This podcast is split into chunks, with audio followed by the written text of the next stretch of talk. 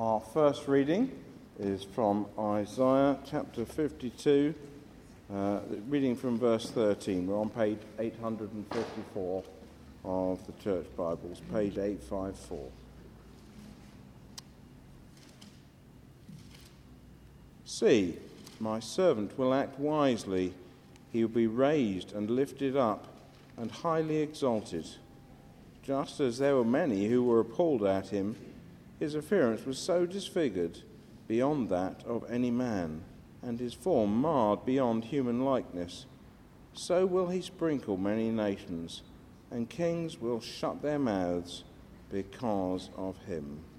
For what they were told, what they were not told, they will see. What they have not heard, they will understand. Nowadays, we have the New Testament.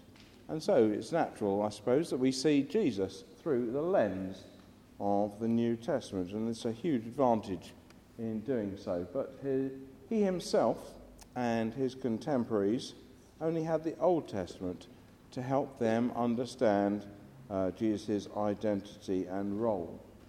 So this afternoon, what we're going to do is to look at the well known uh, Last Servant song in Isaiah um, about the suffering servant.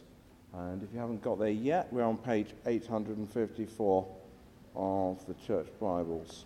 And a quick word of background we're in about the year 740 BC.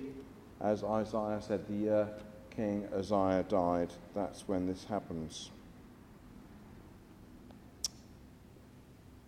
He, he foresees, verse 13, he sees a servant being raised and lifted up and exalted. And so there were expectations around. Actually, both the triumphal entry that uh, Dan spoke to us about last Sunday morning uh, and the crucifixion itself being lifted up, uh, both of those things are in view uh, here, Prophet Isaiah uh, is able to anticipate those. As Dan reminded us last week, at the triumphal entry, then Jesus arrived not on a mighty stallion and with thousands of soldiers or anything like that, but on a donkey with a, a ragtag band of supporters. In him, there was a mixture of majesty and meekness, humility that uh, is we only find in Jesus. In Jesus, uh, we've there's, there's all through his life and death and resurrection, and over the ages since actually, then there's a lot of surprises that Jesus has in store for people.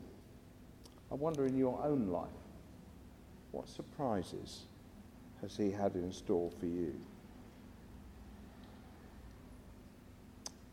Verse 14 we read, uh, he was disfigured. His appearance was disfigured. He was marred beyond human likeness. Uh, at the um, Lent course last session, last night, um, three of us were having a conversation about some of the, uh, the um, Mel Gibson film, uh, The Passion of the Christ, a few years ago. And, you know, I, some of you will know I often gather around here some of the still photographs from that but what I've put at, out here is, uh, is the two books of all the still photographs uh, from that film.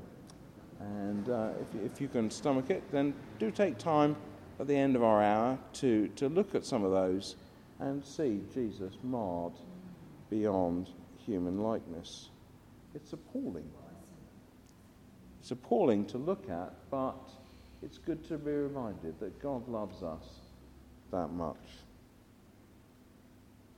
Look at verse 15. He will sprinkle many nations, so there'll be an international impact, if you like, of uh, the, uh, the crucifixion.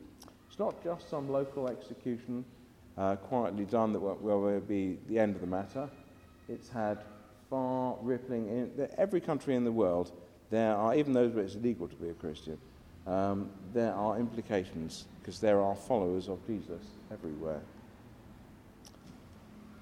We're promised that kings will shut their mouths because of him. Kings, I guess, and politicians too. Uh, Messrs. Trump and Putin won't be able to have anything uh, to offer when, when they're in, confronted with Jesus. And at the end of this chapter, we're promised that people will see and understand. Now, there was a fair amount of misunderstanding this morning at the Walk of Witness into uh, the town.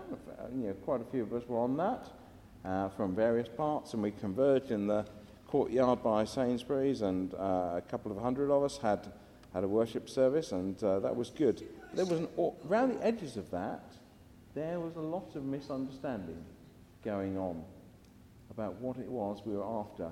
And uh, I had one or two things that I won't repeat uh, said to me out of car windows by people as they drove past and things like that. Uh, a lot of misunderstanding about what Good Friday is all about. But that won't always be the case. There will be understanding.